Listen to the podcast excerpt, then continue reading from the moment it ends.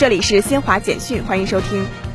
十二号，北京冬奥组委遗产项目负责人刘新华在新闻发布会上介绍，北京冬奥会、冬残奥会所有场馆赛后将对公众开放。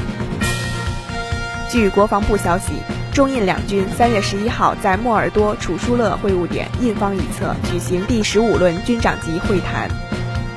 综合新华社驻外记者报道，法国总统马克龙、德国总理朔尔茨十二号分别与俄罗斯总统普京、乌克兰总统泽连斯基通话，再次就俄乌冲突进行斡旋。泽连斯基十二号表示，从二月二十四号至今，乌方有约一千三百名士兵阵亡。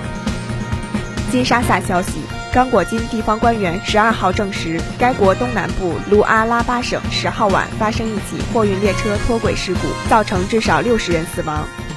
以上由新华社记者为您报道。